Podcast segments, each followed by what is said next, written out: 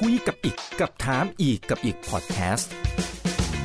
คุยรอบด้านเรื่องเศรษฐกิจและการลงทุนกับผมอีกบรรพฒนาเพิ่มสุขครับ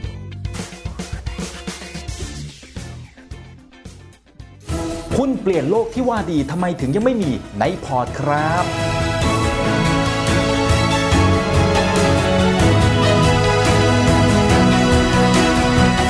สวัสดีครับ ผมอีกวันพสต์จากเพจถามอีกกับอีกครับ ฝากกดไลค์กดแชร์กันด้วย ถ้าเป็น YouTube Subscribe แล้วก็กดกระดิ่งด้วยนะครับ ถ้าถามว่าธุรกิจเปลี่ยนโลกทุกท่านนึกถึงอะไรครับ เราต้องเคยเห็นพาดหัวข่าวเหล่านี้แน่ ๆ เลยนะครับ เช่น รถยนต์พลังงานไฟฟ้าเทสลานะฮะที่เข้ามาเปลี่ยนโลกก็เลยทำให้คุณอีลอนมัสก์กลายเป็นอภิมหาเศรษฐีอันดับที่ 1 ของโลก หรือแม้กระทั่งพาดหัวข่าวนี้ครับหลังโควิด -19 การแพทย์ทางไกลจะได้รับความนิยมอย่างมากโดยเฉพาะจากคนรุ่นใหม่ หรือแม้แต่นี้ครับสตรีมมิ่งเช่นเพลงออนไลน์ก็จะมีรายได้และกำไรที่สูงมากอย่างมีนัยสำคัญในช่วง 5 ปีนับจากนี้ไปครับ เราได้ยินพาดหัวข่าวแบบนี้บ่อยมากและหลายบริการจริงๆเราก็เป็นลูกค้าขาประจำของเขาอยู่แล้ว แต่จะดีกว่าไหมครับว่าแทนที่พอเราได้ยินพาดหัวข่าวเหล่านี้ปั๊บแล้วเราปล่อยผ่านเนี่ยนะฮะจริงๆแล้วเราสามารถเป็นเจ้าของในกิจการเหล่านั้น แล้วก็เติบโตไปพร้อมๆกันด้วย แต่จุดหนึ่งครับ จะเห็นว่าหลาย ๆ กองทุนเนี่ยตอนนี้ก็หันเข้ามาลงทุนในเทคโนโลยีเปลี่ยนโลกเหล่านี้เพิ่มมากยิ่งขึ้นงั้นเราต้องทำความเข้าใจในจุดที่แตกต่าง แล้วก็มุมมองของผู้จัดการกองทุนด้วย แล้วจะทำให้เรานั้นกล้าที่จะเข้าไปลงทุนนะครับผมมีกรณีศึกษาที่น่าสนใจของกองทุนนี้ไปศึกษาวิธีคิดผู้จัดการกองทุนระดับโลกพร้อมกันครับ กองทุนนี้มีชื่อว่า LH Innovation Fund เป็นกองทุนฟันออฟฟันที่ลงทุนใน ETF 3 กองทุนหลัก ๆ ตามธีมที่เป็นธุรกิจเปลี่ยนโลกครับ 1. ARK Innovation ETF อันนี้เยอะสุดเลยนะครับ สัดส่วน 75% 2. ARK Genomic ETF 12.5%และ 3. Invesco Wider Hill Clean Energy ETF 12.5%เมื่อสักครู่นี้เราได้ยิน keyword ของเทรนธุรกิจเปลี่ยนโลกแล้วนะครับ คือ Innovation นวัตกรรม Genomic ยีน Clean Energy พลังงานสะอาด มาดูผลตอบแทนของทั้ง 3กองกันครับ ผลตอบแทนของ ARK Innovation ETF โดดเด่นสม่ำเสมอ เพิ่งได้รับการจัดอันดับจาก Morningstar 5 ดาว ประเภท Mid Cap Growth ในวันที่ 31 ธันวาคมปีที่ผ่านมานี่เองนะครับ ข้อสังเกตคือทิ้งห่าง benchmark พอสมควรเลยครับ ถัดมาคือกอง ARK Genomic ETF ปีที่ผ่านมาก็ขึ้นมาเกือบ 2 เท่าเลยครับ และเช่นเคยชนะตลาดชนะ benchmark หลายเท่าตัวครับ และกองที่ 3 Invesco WilderHill Clean Energy ETF ภาพเหมือนกันครับ ให้ผลตอบแทนที่สวยงามมากๆ และมากกว่า benchmark ครับ ข้อสังเกตแรกคือทั้ง 3 กองนี้สร้างผลตอบแทนที่ดีกว่าค่าเฉลี่ยหรือว่าตัว benchmark และข้อสังเกตข้อที่ 2 ครับ ยิ่งถือระยะเวลาที่ยาวนานเท่าไหร่ ผลตอบแทนของทั้ง 3 กอง ฉีกหนีออกห่างจาก benchmark มากเท่านั้น นั่นแปลว่าบลจแลนด์เฮาส์เนี่ยเขามองเห็นศักยภาพอะไรบางอย่างแน่ ๆ แต่จุดที่เราต้องตีให้ออกเลยนะครับ ก็คือว่าความโดดเด่นของทั้ง 3 กองนี้จะยั่งยืนไปมากน้อยแค่ไหน ถึงแม้ว่ากองทุน LH Innovation Fund นะครับจะเข้าไปลงทุนใน 3 กองทุนย่อยๆนะครับเพียงแต่ว่าข้อสังเกตคือไส้ในเนี่ยเข้าไปลงทุนใน 2 กองที่เป็นของ ARK Investment สัดส่วนเกือบๆ90%เพราะฉะนั้นจุดที่สำคัญเลยเราต้องทำความเข้าใจถึงวิธีคิด แล้วก็วิธีการมองหาธีมในการลงทุนของ ARK Investment ผมเล่าให้ฟังง่ายๆอย่างนี้นะครับ ARK Investment นั้นก่อตั้งโดยทางด้านของคุณแคทรีนบูดโอ้โหตอนนี้กลายเป็นซุปตาแล้วนะครับ ดังมากๆ จากผลงานที่โดดเด่นในช่วงหลายปีที่ผ่านมา และเอาเฉพาะปีล่าสุดนี่นะครับ ETF ทุกกองที่เธอนั้นบริหารอยู่เนี่ยนะครับให้ผลตอบแทนที่ค่อนข้างโดดเด่นนะครับหลายๆ กองก็บวกขึ้นไปเกิน 100%เลยนะครับนั้นไม่แปลกใจว่าทำไมโฟลถึงไหลเข้าไปในกองทุนของเธอ มากเป็นอันดับที่ 3 ของโลกเลยทีเดียว โดยสไตล์การลงทุนของเธอนั้นจะมองหาบริษัทที่มีความโดดเด่น แล้วก็ดูนะครับว่าเทรนด์ตัวไหนที่กำลังจะมา แล้วก็มีโอกาสที่จะเปลี่ยนโลกได้ ถ้าเจอแล้วก็จะเข้าไปลงทุนนะครับแล้วก็ถือระยะยาวคล้ายๆกับ VC หรือว่า Venture Capital ครับยกตัวอย่างวิธีคิดที่น่าสนใจของคุณแคทรีนบูนะครับ เธอเคยบอกว่า Tesla stock going to $4,000 that would be an increase of 11 times เท สลานี่ก็ถือว่าเป็นหนึ่งในผลงานชิ้นโบแดงของเธอเลยนะครับ เธอพูดแบบนี้นะครับ ตอนที่คุณอีลอน มาร์กบอกว่าอยากจะเอาบริษัทออกจากตลาดหลักทรัพย์ในปี 2018 ครับ แต่คุณแคทรีนบูดนั้นบอกกับคุณอีลอน มาร์กนะครับ บอกว่าอย่าเลย อย่าเพิ่งทำอย่างนั้นเลยนะครับ เพราะเชื่อมั่นว่าอีก 5 ปีนับจากนี้ไป อันนี้คือเขาพูดตั้งแต่ปี 2018 นะ เขาบอกว่า 5 ปีนับจากนั้นนะครับ ตัวราคาหุ้นของเทสลามีโอกาสไปต่อ 11 เท่าตัว ถามว่าเพราะอะไร เพราะคุณแคทรีนวูดนั้นเวลาที่เขาจะมองเนี่ยนะครับ จะมองไปข้างหน้า แล้วลองดูนะครับว่าอะไรที่กำลังจะเกิดขึ้นบ้าง หลายคนอาจจะมองว่าเทสลาเป็นเจ้าตลาดรถยนต์พลังงานไฟฟ้าเพียงแต่ว่าคุณแคทรีนวูดเห็นอนาคตที่มากกว่านั้น ว่าเทสลามีศักยภาพไป disrupt หลาย ๆ ธุรกิจ ไม่ว่าจะเป็นรถยนต์ไร้คนขับ แล้วก็ต่อยอดไปที่ธุรกิจ battery storage นะครับหรือว่าการกักเก็บพลังงาน รวมไปถึงเรื่องของ AI ปัญญาประดิษฐ์เป็นการปฏิวัติวงการการขนส่ง หรือว่าการเดินทางของคนทั้งโลก ตรงนี้แหละครับที่ทำให้คุณแคทเธอรีนบูดนั้นเชื่อมั่นนะครับว่าศักยภาพในการเติบโตสูงมากๆ และนั่นเป็นสิ่งที่หลายคนไม่ได้มอง และเธอก็ได้ผลตอบแทนที่เป็นกอบเป็นกำในทุกวันนี้ครับแต่หุ้นที่ดีของ ARK Investment ต้องมีคุณสมบัติทั้ง 3 ข้อนี้ 1. ต้องสามารถลดต้นทุนแบบเยอะๆ และลดลงไปเรื่อยๆมาถึงจุดหนึ่งครับ เช่นแบตเตอรี่ พอยิ่งผลิตเยอะต้นทุนก็จะถูกลงอย่างรวดเร็ว และจะทำให้ความต้องการสินค้าเพิ่มมากขึ้นอย่างก้าวกระโดด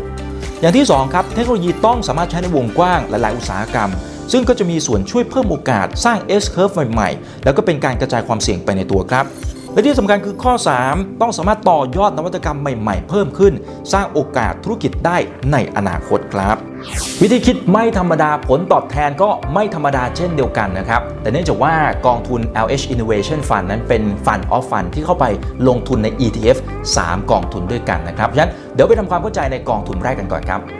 กองแรกนี่ถือว่าเป็นกองหลักเลยนะครับ คือ ARK Innovation ETF เป็นกองที่ฮอตมาก ๆ ในตอนนี้ ส่วนใหญ่จะเน้นนวัตกรรมที่มีโอกาสเติบโตในอนาคต แล้วก็เป็นนวัตกรรมที่ disrupt สร้างการเปลี่ยนแปลงกับอุตสาหกรรมแบบเดิมๆ หลักๆก็จะเน้นไปที่กลุ่ม healthcare 1 ใน 3 กลุ่ม information technology สัดส่วนใกล้เคียงกันนะครับรองลงมาคือ communication service ประมาณ 20.9%ข้อสังเกตอีกอย่างหนึ่งคือแม้จะลงทุนในหลายประเทศก็จริงนะ แต่ส่วนใหญ่เน้นลงทุนในประเทศสหรัฐอเมริกาเป็นหลักครับ แต่ถ้าไปดูไส้ในของพอร์ตต้องร้องว้าวแน่นอนครับ ที่ฮือฮาหน่อยก็จะเป็นเทสลาเนี่ยแหละฮะมีมากถึง 10%ของพอร์ต เป็นผู้ผลิตรถยนต์พลังงานไฟฟ้า แบตเตอรี่หลังคาโซล่า ถัดมาคือ Roku จำหน่ายอุปกรณ์สตรีมมิ่งออนไลน์ทำให้พวกเราดูคอนเทนต์ออนไลน์ได้จุใจแทบจะทุกช่องทางทุกแพลตฟอร์ม Teladoc นะครับอันนี้ก็ดังนะให้บริการปรึกษาแพทย์ทางไกล ไม่ต้องไปโรงพยาบาลนะแล้วก็รวมไปถึง Spotify นะครับให้บริการแพลตฟอร์มฟังเพลงออนไลน์ หลายท่านก็คงจะเป็นลูกค้าใช้บริการของเขาอยู่ สำหรับกองนี้มองว่า4ธีมเป็นนวัตกรรมเปลี่ยนโลกครับคือ1 next generation internet เป็นอินเทอร์เน็ตยุคใหม่ครับ สร้างโอกาสในการทำธุรกิจทางออนไลน์นะครับ ไม่ว่าจะเป็นสตรีมมิ่งคลาวด์ค้าปลีกออนไลน์ อย่างที่ 2 คือ fintech innovation นะเช่น digital wallet blockchain 3. Industrial Innovation นวัตกรรมด้านอุตสาหกรรม เช่น การเก็บพลังงานรถไร้คนขับ อย่างที่ 4 ครับ DNA Technology เน้นพัฒนาด้านยีนและตกแต่งยีน มาดูตัวอย่างโอกาสในการเติบโตของธีมแรกกัน Next Generation Internet ครับ ครอบคลุมแพลตฟอร์มออนไลน์ไม่ว่าจะเป็นเพลง วิดีโอ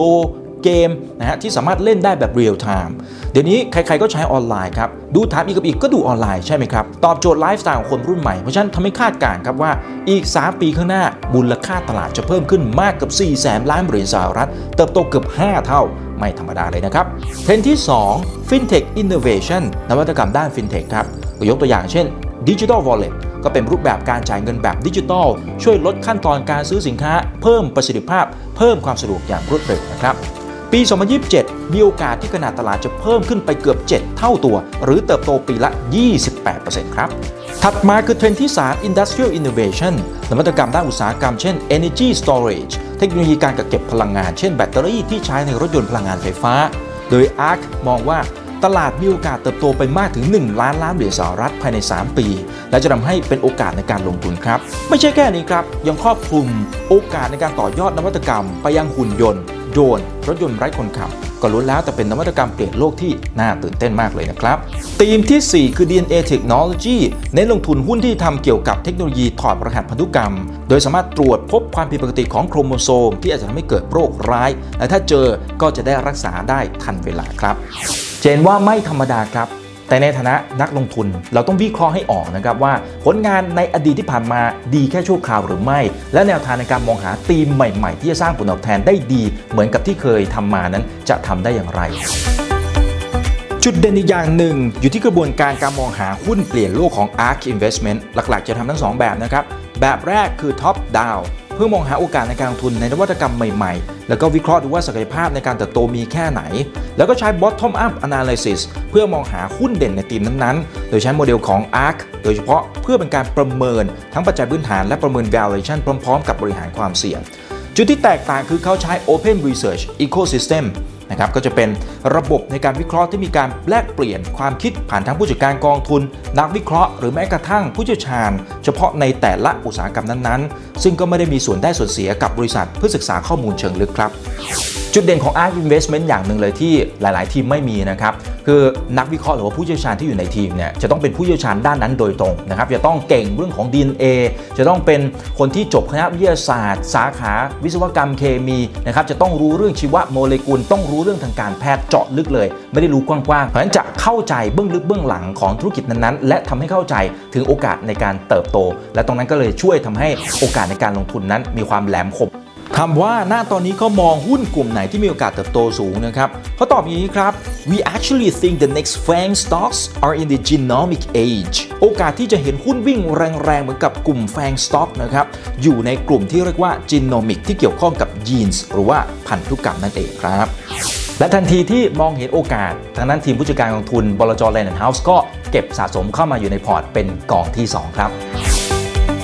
กองที่ 2 มีชื่อว่า ARK Genomic ETF นะครับ ซึ่งกองนี้มีความน่าสนใจมาก ๆ แล้วก็ไปละไม้คล้ายคลึงกับธีมแรกนะครับของกองทุนหลัก เพียงแต่ว่าเนื่องจากว่าศักยภาพในการเติบโตของธีมนี้มันมีเยอะมากในอนาคตนะครับ เพราะฉะนั้นทางด้านของบริจอแลน์เฮาส์ก็เลยลงทุนเพิ่มเป็นกองที่ 2 ครับ ไอเดียของกองนี้ก็น่าสนใจครับ หลัก ๆ จะเน้นไปที่บริษัทพัฒนาเทคโนโลยีด้าน DNA หรือว่าตัดต่อยีน เพื่อทำให้คุณภาพชีวิตของมนุษย์ดีขึ้น โดยเน้นหุ้นในสหรัฐอเมริกาเป็นหลักครับ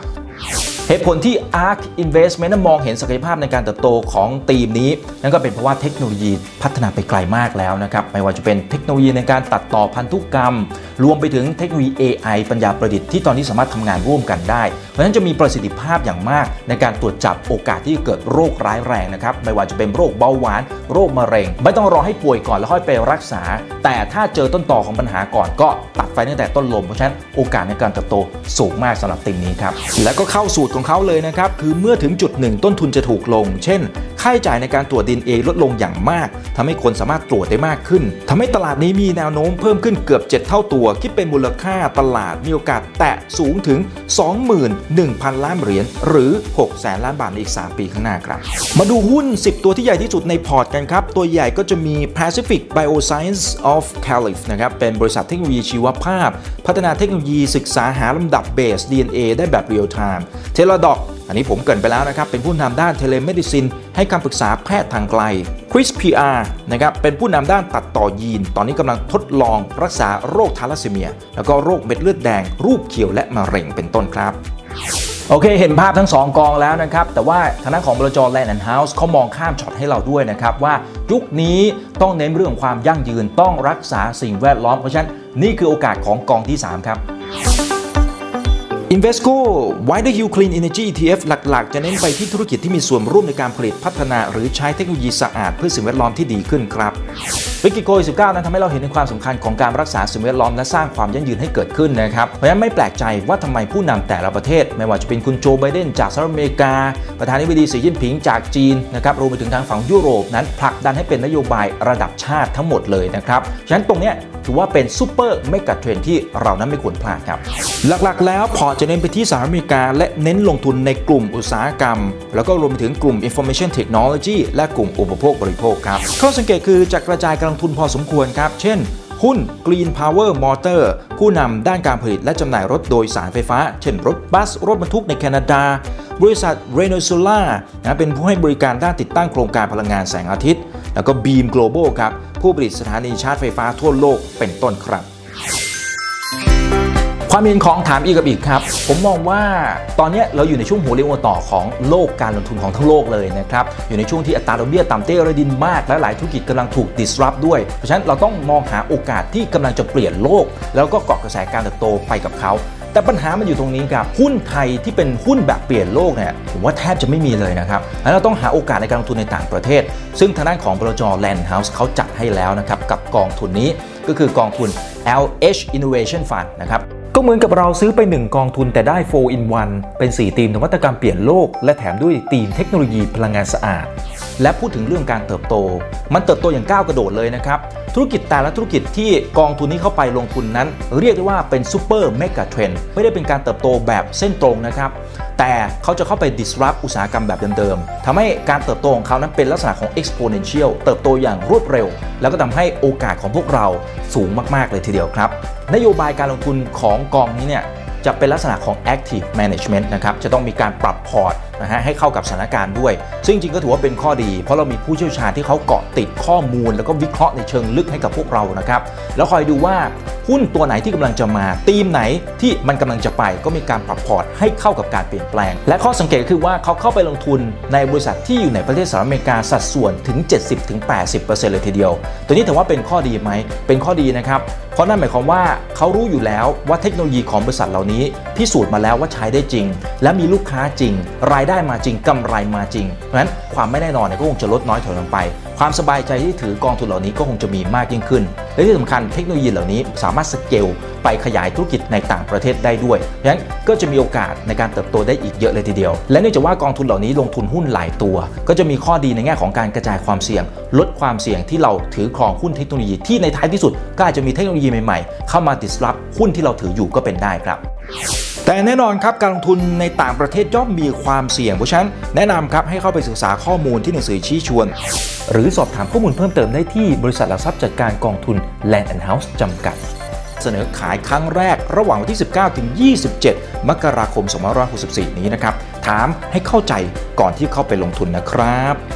นี่แหละครับคือข้อมูลที่นำมาฝากทุกท่านนะครับยังไงฝากกดไลค์กดแชร์กันด้วย ถ้าเป็น YouTube อย่าลืม Subscribe แล้วก็กดกระดิ่งด้วยนะครับ อย่าลืมนะครับว่าเริ่มต้นวันนี้ดีที่สุด ขอให้ทุกท่านโชคดี และขอให้มีสรภาพในการใช้ชีวิตนี่คือ คุยกับอีกกับผมอีกบรรพตธนาเพิ่มสุข และทีมงานวันนี้ลากันไปก่อนนะครับ สวัสดีครับ